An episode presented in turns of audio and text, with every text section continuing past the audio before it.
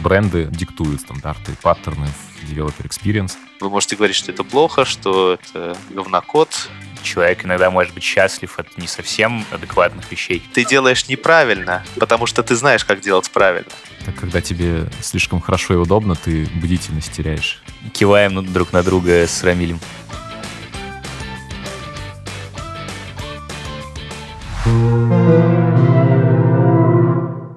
Сегодня записываем подкаст с Рамилем Аминовым, техническим директором SmartHead, и нашим гостем Мишей Михалевым, нашим бывшим коллегой, а сейчас сотрудником, разработчиком в компании Amazon. Миша живет в Ванкувере, сейчас с нами на онлайн-связи. Ну что ж, давайте, наверное, начнем с того, что разберемся, что такое вообще developer experience. Довольно много слышали, наверное, мы и все наши слушатели про user experience. Что это такое? Developer Experience, если загуглить этот термин, то можно найти разные описания, что это такое, разные определения. Где-то указывается, что это, по сути, тот же самый User Experience, только вместо юзера у нас Developer, а где-то а, это понятие более широкое и включает в себя не только experience скажем так, не только как user experience по аналогии, да, какую-то аналогию с user experience, но и включает в себя engineering culture, да, то есть какую-то вот эту вот культуру компании, культуру инженерную и прочее есть там два разных взгляда, да, на developer experience как аналог user experience, когда юзером является просто developer, да, использует какие-то технологические продукты. А есть про культуру откуда пошло вот это разночтение этого термина. Это достаточно, на мой взгляд, новый басворд, который еще, может быть, и не стал базвордом как таковым. Это достаточно новая тема. Это не так, как UX и UI, которые можно услышать из каждого утюга сейчас. То есть это только зарождается, и как бы как следует из названия, это очень похоже на UX, да, то есть это тот же самый UX, только с точки зрения, где у тебя вместо юзера developer. И все, получается, практики, которые у нас существуют в UX, которых достаточно большое число, там разные теории, разные там всевозможные исследования, связанные с этим, также можно применить к Developer Experience. Но я видел очень много материалов, очень много статей, где люди расширяют это понятие и включают туда не только какой-то индивидуальный Developer Experience, да, то есть э, на конкретного пользователя, но очень много уделяют внимания общей структуре компании, как коммуникации и прочему, и прочему, что, в общем-то, не включено в понятие user experience обычно. То есть, если мы берем какое-то понимание классическое, что такое user experience, э, там такого нет. Из всего следует, что DX все-таки это не то же самое, что UX. И где мы просто заменили первую букву. И как бы сказали, что user теперь это developer, и давайте все теперь э, меняем на developer вместо юзера. И все, и все счастливы. К сожалению, нет, э, или к счастью, это немножко более широкое понятие, и как бы какого точки зрения придерживаться, индивидуальное дело каждого. Но, на мой взгляд, это симбиоз, наверное, и когда мы говорим про developer experience, наверное, важно понять, о чем именно мы говорим. Вот. Так что, наверное, вопрос тебе, Игорь, тебе, Рамиль. А вы что понимаете под developer experience? Я бы включ... взял широкий вариант этого термина, потому что, как мне кажется, даже с user experience тоже происходит какое-то такое движение в ширину, например, какие-нибудь офлайновые продукты. В офлайновых продуктах UX часто включает в себя в том числе и офлайновые штуки. Не только, например, интерфейсы, логику приложения, но и то, как доставка работает, да, как, как курьеры вежливые. Это тоже в какой-то степени UX, хотя, наверное, это не то, над чем в первую очередь дизайнер думает. Поэтому я бы в части UX и в части DX более широко рассматривал. Вот. И мне кажется, это проще. проще не, сужать себе какое-то пространство для рассуждений. Я прочитал еще сравнение такое не просто с UX, а human-centric design, по-моему, или human-centric interface, или что-то такое, да? То есть, по сути, смысл, суть подхода в том, что на первое место ставится впечатление пользователя, от него уже проектируется все, что нужно, чтобы это впечатление сделать хорошим. И вообще этот опыт в широком смысле да, не только взаимодействие с интерфейсом, а опыт взаимодействия в целом с продуктом, как бы он не проявлялся. Ну и здесь, так как разработчики, то есть если сравнивать с таким подходом, да, то, да, разработчики же тоже испытывают впечатления какие-то не только в взаимодействии с кодом, там, с которым они работают, или с интерфейсом библиотеки, но и в работе друг с другом, например. Это автоматически выносит тему на уровень уже и коммуникации, и процессов, всего, что можно вообразить, что влияет на опыт применения технологий и создания продуктов. А как ты думаешь, какие предпосылки вообще у популяризации этого термина сейчас? А, рано или поздно это будет новый паспорт, как я уже говорил, который будет тоже звучать из каждого утюга, и все будут говорить то, что наша компания э, славится, что у нас хороший DX. Это будет новый point вместе с кофе, печеньками э, и прочим в описаниях вакансий. Вот. Э, Игорю на заметку можно добавить уже быть, так сказать. Вот после выпуска подкаста мы официально это зарезервируем за собой. Окей, окей, окей, окей. Да, то есть можно уже быть впереди трендов. Почему об этом говорят? Потому что сейчас в IT-индустрии все больше и больше человек, все больше и больше людей. IT-индустрия развивается, конечно же, и а, если раньше можно было на некоторые процессы закрыть глаза, то сейчас с учетом конкуренции, с учетом количества людей, задействованных в различных процессах, задействованных в компаниях и так далее, становится важным не только относиться к людям как к ресурсам, пытаться, как, как было сказано в определении, которое я сказал, пытаться сделать разработчиков счастливыми во всех смыслах этого слова. И, соответственно, это действительно важная часть культуры компании. А хороший пример этого, это опять-таки большие компании, так называемый FANG, да, Facebook, Apple, Amazon, Netflix, Google, которые стараются предоставить как можно больше бенефитов для разработчиков, чтобы разработчики не думали о каких-то рутинных вещах и занимались только кодом, чтобы их ничего не отвлекало. Такие, как, я не знаю, ну, то есть э, все знают условные там столовые в Гугле, когда можно там с собачкой прийти, когда у них там спортзал, бассейн, э, не знаю, все-все-все, все блага, и все сразу в одном месте, все легко доступно, все бесплатно, э, лишь бы писали код спокойно, и ничего их не отвлекало. Можешь привести критерии или примеры того, что такое хороший DX с точки зрения инструментов и кода?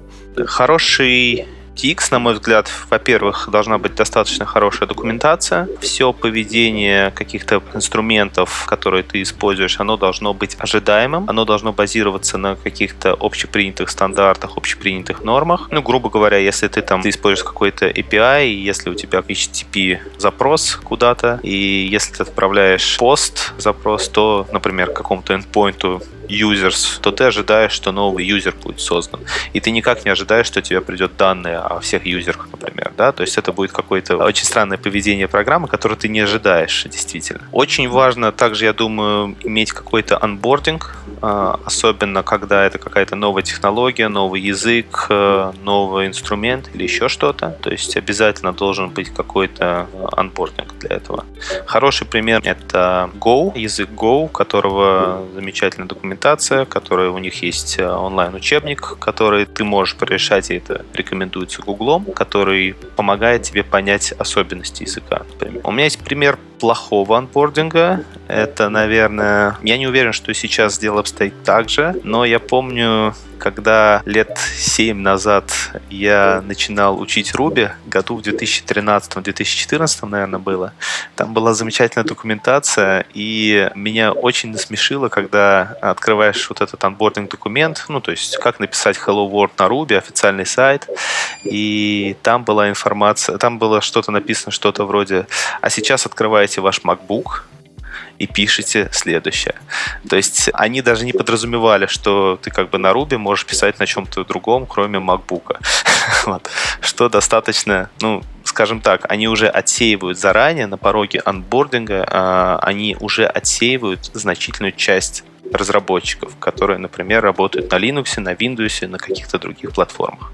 На мой взгляд, это пример плохого анбординга. Тут мы должны понимать, о чем мы говорим. О создании какого-то продукта который должен удовлетворять требованиям DX, или о пользовании этого продукта. Потому что это две разные вещи все-таки. Когда вы сами создаете какой-то продукт, ну, грубо говоря, вот так как я работаю в Амазоне, я могу привести пример AWS, которая большая платформа для разработчиков и которая, соответственно, наверное, очень хороший пример developer experience, потому что они должны предоставлять действительно хороший user experience. В данном случае user experience полностью эквивалентно developer experience в этом понимании, да, потому что это инструменты для разработчиков, для того, чтобы облегчить им жизнь и так далее. В данном случае user это действительно developer в основном. Соответственно, это о создании. Также, если мы делаем какой-то, не знаю, какой-то продукт, какой-то API пишем, да, мы тоже должны думать, как правильно его создать, так, чтобы другие пользовались им. Например, это какой-то API для других разработчиков. И, соответственно, мы должны делать э, его так, как принято в индустрии. Для того, чтобы создать для других разработчиков позитивный developer experience. А если мы говорим с точки зрения пользователя, то тут немножко другая ситуация, и надо понимать, как ты используешь какой-то продукт, да, то есть мы как пользователи, мы можем использовать, не знаю, условно, GitHub, например, да, какой-то. Мы как ожидаем какого-то определенного поведения от GitHub. Мы можем использовать, не знаю, Jenkins, например, да, если мы опять немножко шире пойдем, uh, Gyro, например, да, какой-то task tracking какой-то. У нас тоже есть определенные ожидания от этого всего, как это должно работать, как должны создаваться таски и так далее, и так далее. Потому что есть какие-то определенные стандарты в индустрии. Мы это не разрабатывали, но тем не менее у нас есть какие-то ожидания от этого. То есть поэтому есть два разных подхода, да, то есть мы можем говорить именно о создании, как правильно создать DX, и мы можем говорить просто о DX в целом, о том, что есть сейчас на рынке, хороший или плохой, скажем так, experience предоставляет тот или иной продукт. Было бы классно эти две штуки связать как раз, да, чтобы это синхронизировалось и было понятно, э, как надо делать, чтобы, чтобы было хорошо. А можно ли сказать, что если там инструмент, фреймворк позволяет человеку, которого первый раз видит, как-то быстро взять, начать использовать это в продакшене, например, то это хороший UX? То есть насколько вот способность быстрого старта тоже является критерием? Да, я думаю, что это как раз относится к анбордингу, в принципе. То есть, если ты можешь быстро погрузиться в какую-то технологию, то это хорошо.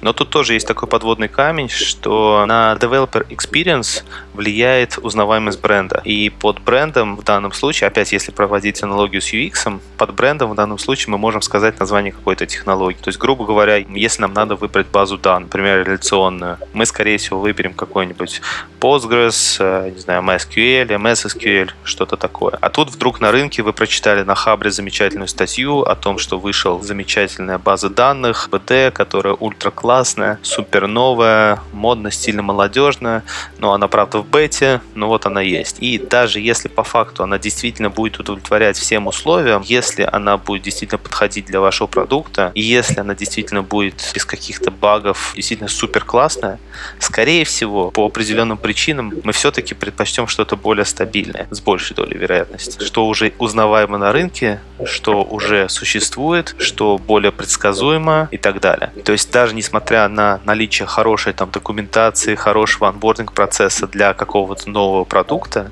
это не всегда достаточно. Иногда бренд тоже играет роль бренды диктуют какие-то стандарты, паттерны в developer experience, и получается, наверное, сложно что-то да, в своем продукте, что-то новое, не соответствующее ожиданиям в индустрии выпустить, да, даже если это кажется чем-то более удобным, чем что есть сейчас. Ну и, в принципе, большие компании могут этим пользоваться активно, да, как, например, Google продвигает активно свой, например, Go, да, язык. Они имеют достаточно ресурсов для этого, и по большей части очень многие переходят на Go только потому, что за ним стоит Google. Можешь еще какие-нибудь примеры привести, вот такие чисто технологические, которые связаны с DX? Например, в Kubernetes Kubernetes модно, молодежно, стильно, популярно. Я никогда, например, не пользовался, и я хочу получить информацию о подах, например, запущенных. Допустим, я никогда этого не делал, но я могу предположить, что это должна быть команда что-то типа getpods или еще что-то такое. Просто базируясь на своем опыте, я могу предположить, могу попробовать, и действительно это так. Здорово. Именно с точки зрения девелопера я могу, базируясь на своем опыте, базируясь на каких-то концепциях, которые мне знакомы, понять и даже без прочтения документации, как, каким-то конкретным продуктом, я могу понять, как им пользоваться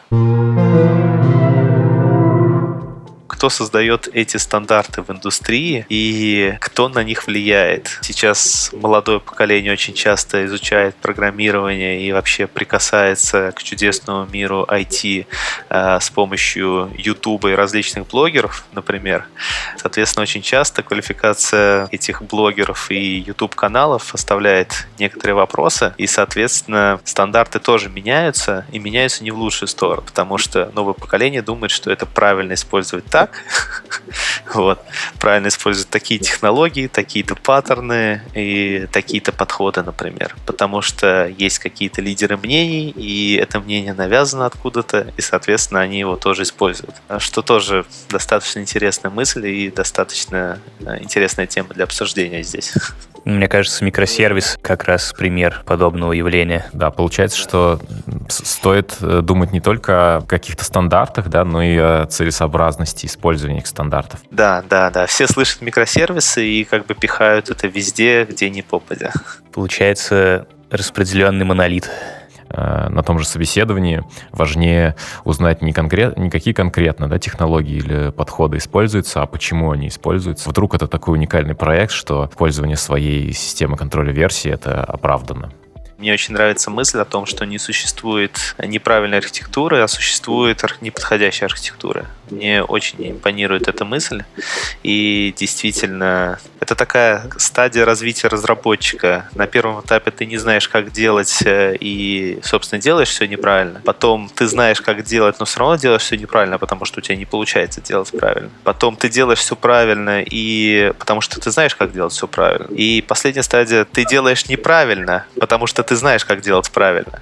А ты делаешь неправильно специально, потому что как раз э, ты можешь оценить трейдофы, да, и понять, в какой ситуации ты можешь делать неправильно и отходить от каких-то канонов. То есть это достаточно зрелая мысль, интересная, но не всегда получается, потому что есть тоже какие-то стереотипы, например, какие-то стандарты в индустрии. Опять, синглтон — это плохо. Везде любой учебник открыть, э, любую статью, синглтон — это плохо. Никогда не используйте синглтон. Ну вот я сходу могу как бы придумать несколько ситуаций, когда синглтон будет самым подходящим решением. Вы можете говорить, что это плохо, что это говнокод, что так делать нельзя, но тем не менее в каких-то ситуациях это решение будет самым лучшим и оправданным. Учебники, по которым я программирую, учился, не писали про синглтон. Ничего плохого.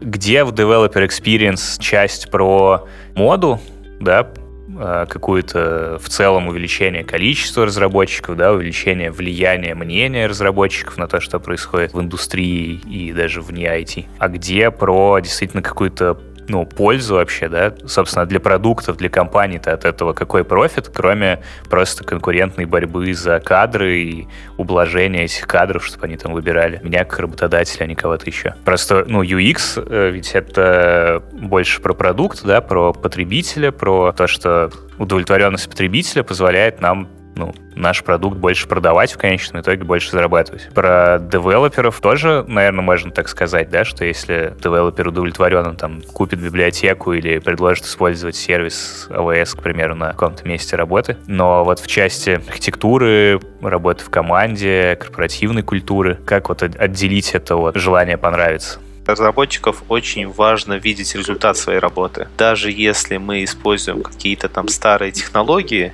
неважно какие, но если для разработчика результат его работы действительно виден, то есть это не просто мы что-то написали где-то там, и что-то куда-то оно ушло, что-то где-то там случилось, что-то где-то продали, и ну вроде как денег заработали, ну а что как, э, как бы мне непонятно да, как разработчику. Если я вижу результаты своей работы, с фронтендом, наверное, чуть проще, потому что они всегда видят результаты своей работы в той или иной мере.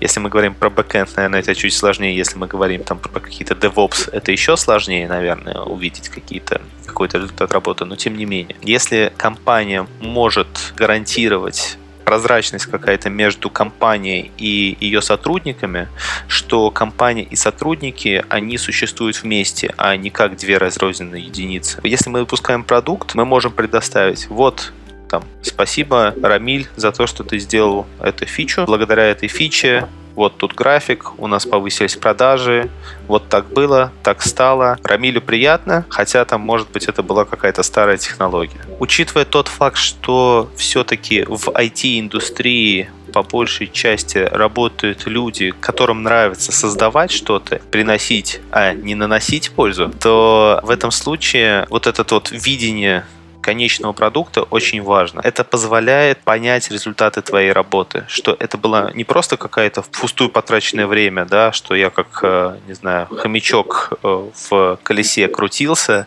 весь день, мне дали зарплату, я счастлив. Что я не просто крутился в этом колесе, а я вырабатывал электричество с помощью динамо-машины, которая позволила, например, включить лампочку, условно говоря, да, если мы переходим на какое-то примитивное, э, примитивное сравнение.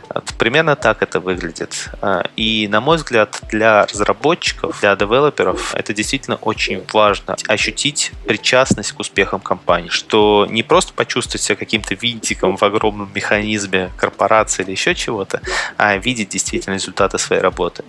Это нельзя измерить какими-то... Наверное, это как раз какой-то критерий счастья определенный сказать, что, наверное, модные технологии, там, современные технологии — это какая-то ну, как бы классно, классно, если это можно сделать, и разработчики будут довольны и чувствуют, что они в тренде, там, да, изучают что-то новое, интересное, правильные какие-то подходы используют и так далее, но как бы это какая-то не обязательная часть, не всегда влияющая на продукт, а вовлечение и видение и ощущение того, что ты добился результата, влияет на качество работы, вероятно, сильнее. Ну, наверное, это, знаешь, очень похоже на пирамиду Маслоу. Перейдем на какие-то базворды и прочее. И у нас где-то на основании как раз лежит важность нашей работы, а где-то выше в этой пирамиде лежит уже использование а, клевых технологий. То есть, когда ты постоянно видишь результаты своей работы, естественно, это немножко приедается, и ты думаешь, блин, ну клево, конечно, то, что я помог компании заработать миллион рублей или долларов, да, но как бы мне бы хотелось чем-то интересным поработать еще. Не только, скажем так, в этом счастье, возможно, мне бы хотелось что-то еще. Как мне кажется, э, там современные инструменты и подходы с хорошим DX, они и фактически быстрее позволяют делать. То есть они так же, как UX позволяет пользователю быстрее свой пользовательский сценарий реализовать без каких-то препятствий и борьбы со сложным интерфейсом. Также и инструменты с хорошим DX, они позволяют ну, делать то, что нужно, быстро и там, меньше думая, с более высоким качеством. То есть вот такой даже чисто технологический аспект, э, он тоже позволяет пользу продукту приносить. Да, несомненно, mm-hmm. это так. Да, но тут тоже надо быть осторожным, потому что есть хороший пример. Я приведу того, вот, например, у нас есть э, сборщики пакетов, да, различные, пакет-менеджеры, так называемые, например, условный NPM, да, там, наверное, очень многие помнят, несколько раз были всякие разные уязвимости, где какой-то там NPM-пакет просто подменяли на какой-то другой. То есть, да, это удобная технология, которую все используют, которая стандарт в индустрии, э, которая позволяет значительно сократить время разработки, потому что что ты не заморачиваешься с подключением пакетов вручную, все автоматически подключается, подгружается и так далее, все хорошо, но тем не менее здесь ты должен следить за тем, что именно подгружается. И, естественно, ты если, может быть, первый раз ты, может быть, следишь и смотришь, что там конкретно подгрузилось, второй раз ты тоже посмотрел, но, естественно, ты не будешь каждый раз этим заниматься, и твое внимание немножко ослабевает на этот аспект, да, и ты как бы забиваешь, ну, что-то там подгрузилось, как бы окей, ой, что, ну, что-то там 200 мегабайт подгрузилось, ну, многовато, но, наверное, все нужно. И в конце концов были вот эти вот случаи, когда там какие-то маленькие библиотеки подменялись каким-то вредоносным кодом, соответственно, это была какие-то знаменитые какие-то уязвимости и так далее. То есть их было, по-моему, даже не одна и не две, достаточно распространенная атака. Я к тому, что когда мы используем, базируясь на нашем опыте, какие-то технологии или какие-то там новые вещи, не обязательно новые, какие-то стандартные вещи, которые упрощают нашу жизнь, а, чаще всего за этим упрощением скрывается какой-то тулзу, какой-то инструмент, который делает сложные процессы простым. И если вначале мы можем начать разбираться и тратить наше время, как конкретно работает та или иная вещь, то со временем, естественно, наше внимание все слабже и слабже, и мы уже как бы, ну, работает оно и ладно. Это может быть причиной каких-то других проблем, таких как уязвимости. Это когда тебе слишком хорошо и удобно, ты бдительность теряешь. Тебя легко застать врасплох. Как вообще agile и гибкие подходы повлияли на developer experience? Я думаю, что это задало опять какие-то определенные стандарты в индустрии. Просто опять представим ситуацию собеседования, что ты спрашиваешь у компании, как вы, собственно, работаете. Они, они отвечают, что мы работаем у нас Scrum, и ты уже представляешь примерно как процесс работы, потому что это опять стандарт какой-то, да, ты ожидаешь, ага, значит, это значит, что будут стендапы, это значит, что будет э, демо, ретро, планинг так далее, и так далее. То есть э, у тебя есть уже какие-то, какое-то понимание. Это тоже определенный developer experience и тоже определенное понимание, чего тебе следует ожидать. А как продукт продукты интегрировать, какие практики стоит использовать, внедрять в работу над своими продуктами, если этими продуктами пользуются другие разработчики. И, кстати, такой тоже в контексте вопрос, да, это ведь касается не только библиотек или API открытых, да, которыми пользуется какой-то широкий круг разработчиков, но это может касаться в том числе и внутрикорпоративных инструментов. Все продукты должны следовать каким-то стандартам, стандартам в индустрии, стандартам в компании и так далее, используют ту же самую терминологию, например, да, представим, что у нас есть какой-то продукт, и у нас есть какие-то термины, термины отличаются от терминов, которые приняты в компании, и в таком случае будет негативный developer experience. Как сделать его позитивным? Соответственно, просто изменить нейминг банально, да, изменяем название, подстраиваем под нашу корпоративную культуру, подстраиваем под стандарты индустрии, и все становится хорошо. Это первое. Второе — отсутствие перехлестов. То есть, когда у нас есть инструменты, которые выполняют одну и ту же задачу, но разный инструмент. И в определенных, например, ситуациях мы должны использовать один, в других другой, что создает, скажем так, опять какой-то негативный developer experience, что создает какой-то выбор для тебя, неочевидный иногда, и ты не понимаешь, как когда и в какой ситуации ты должен использовать тот или иной инструмент. Чтобы такого не было, должны быть, ну, мы опять возвращаемся к каким-то стандартам, наверное, здесь. Но здесь стандарты не именно стандарты компании, стандарты индустрии, а именно определение, какой инструмент отвечает за какую область, да, какое-то доменное распределение, да, вот это вот у нас есть домен, домен, не знаю, там задач, например, вот за задачу у нас отвечает Jira и ничего больше, то есть никакой там Asana мы, например, не используем точно. У нас есть Jira и больше ничего. Мы нигде не дублируем задачи, мы нигде не пересоздаем их. Вот у нас есть единый трекер, все, больше нигде не создаем. В таком случае developer experience позитивный, потому что ты точно понимаешь, в какой момент времени и какой инструмент использовать. Другой момент — это интеграция сервисов. То есть здорово, когда сервисы интегрированы между собой, когда ты можешь, ну, знаменитая, да, поговорка и практика, что деплой одной кнопкой, когда на самом деле при деплое происходит очень много, ну, то есть мы сейчас переходим на какой-то CI-CD, вот, при деплое у тебя происходит очень много различных действий, и все автоматизировано, и ты можешь одной кнопкой все это сделать. Здесь то же самое, да, то есть когда мы создаем какой-то новый инструмент, мы должны быть уверены, что он интегрирован с инструментами, которые каким-то образом связаны с новым инструментом. Пример, который я привел, это CI-CD, например, да, то есть у нас знаю, релиз ноут, например, э, постится, отправляется по email, например, да, у нас там, новая версия продукта, и у нас по email отправляется автоматически там всем продукт-менеджерам, например, да, в компании или там в отделе или еще где-то, и все могут увидеть все эти изменения, что, в общем-то, достаточно. Или в данном случае, если мы говорим про developer experience, все-таки, да, а, разработчикам, например, да, отправляется. То есть это хорошая практика практика. Как э, мне, как разработчику, понять, какие ожидания у разработчиков, которые будут пользоваться моим продуктом? В первую очередь нужно работать тесно с дизайнерами для того, чтобы предоставить какой-то хороший DX. Тут должно быть понимание, кто целевая аудитория. Собственно, кто будет пользоваться этим. В идеале это работа не девелопера, а это работа других людей, это работа дизайнеров, на мой взгляд. Конечно, если мы говорим про какие-то внутренние tools ы, то, естественно, скорее всего, компания не будет тратить время дизайнеров и вообще не будет тратить ресурсы на какое-то исследование, и в таком случае ответственность за решение будет лежать на программисте, на девелопере, да. И в таком случае девелоперу самому нужно проводить какой-то research и самому понимать, собственно, а для чего он это делает, для кого, зачем, кто будет этим пользоваться.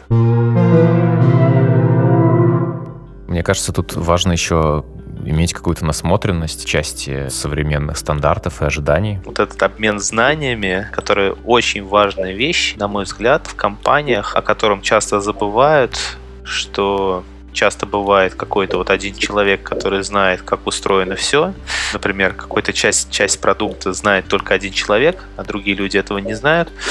И, конечно, не стоит допускать такого, потому что если с этим человеком что-то случилось, э, он ушел, он решил перевестись в другой, на другой проект, ему все надоело, он ушел в Тибет или еще что-то, э, неважно. В таком случае у компании возникает отсутствие понимания, как работает та или иная часть. Соответственно, туда запихивают новых разработчиков, которым приходится заниматься реверс-инжинирингом, и что, конечно, очень является негативным developer experience. То есть вот этот вот sharing, knowledge sharing, это важная часть developer experience. В SmartHead есть хорошая практика познавательных завтраков, на котором как раз любой может высказать рассказать о каком-то проекте, рассказать о каких-то практиках, еще о чем-то. Я бы еще сказал, что developer experience как ну, в смысле user experience, да, то есть там документация, архитектура, соответствие ожиданиям и прочее позволяют и уменьшить эффект от там, ухода какого-то знающего особо человека, так называемой башни знаний, минимизировать риски в том числе. То есть если есть хорошая документация, если есть понятная архитектура, знаю, качественный код, который следует конвенциям, э, принципам, принятым в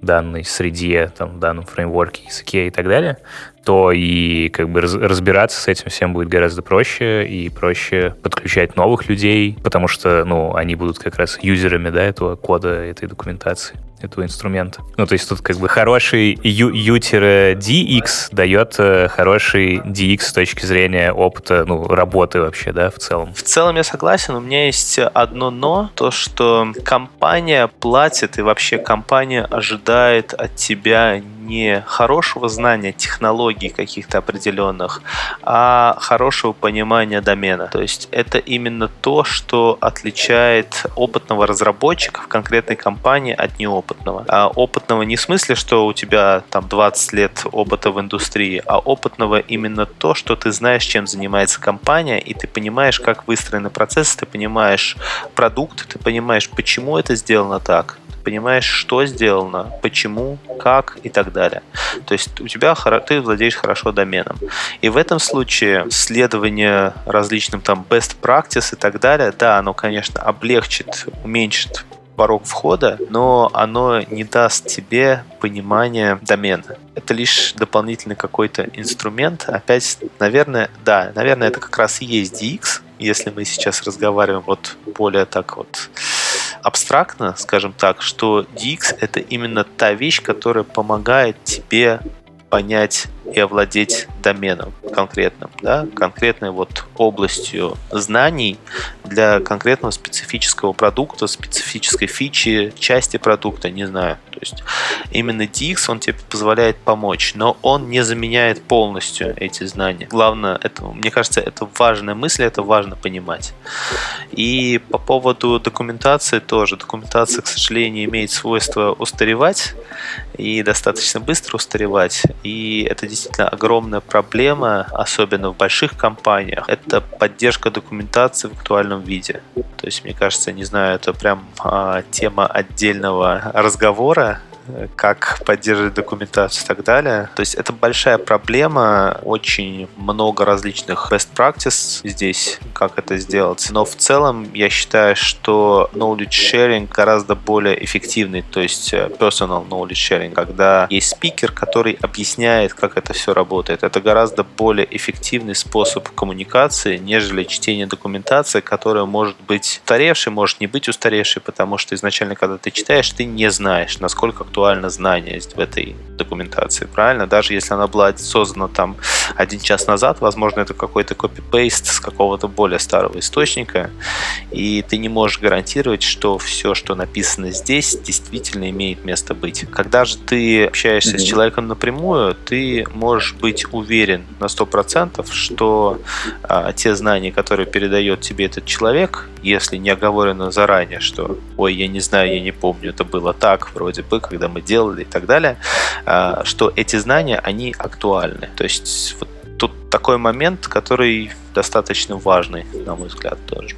Э, работает личный рассказ гораздо лучше и гарантирует определенную актуальность, ну, по крайней мере, соответствующую актуальности знаний рассказчика. Но, к сожалению, масштабируется очень плохо, да, и поэтому мы видим все-таки, что если компания делает какой-то продукт для использования широкой массы людей, то никуда не уйти от там, текстовой документации, да, каких-то схем, записей и прочего. Ну, видеозаписи многие большие компании, например, тот же Amazon с их э, AWS, они очень часто организуют для компаний, которые пользуются их продуктами, они организуют выездные сессии, то есть что это значит? Прям приходит спикер и рассказывает про какую-то технологию определенную. Собственно, в предыдущей компании, в которой я работал в Германии, э, мы использовали AWS Stack, мы достаточно много коммуницировали с Amazon. Очень часто Amazon делал какие-то воркшопы э, эксклюзивные, internal workshop только для нашей компании, только там для нашего отдела и так далее по какой-то определенной технологии, по какой-то определенной фиче, по каким-то определенным своим продуктам и так далее. Что было очень полезно, несмотря на то, что ты можешь прочитать это в документации. Да, как Игорь правильно заметил, э, вербальная и личная коммуникация гораздо более эффективна. Да, она меньше э, масштабируема, но тем не менее, если есть возможность проводить такого рода коммуникацию, это очень сильно помогает. Это опять часть developer experience, да, если компания предоставляет, компания, которая делает продукт, она предоставляет спикеров, и которые могут э, рассказать о продукте, и которые могут, скажем так, не просто предоставить какие-то знания, которые ты можешь прочитать в документации, а предоставить более углубленные знания и ответить на все твои вопросы, это очень хороший позитивный developer experience.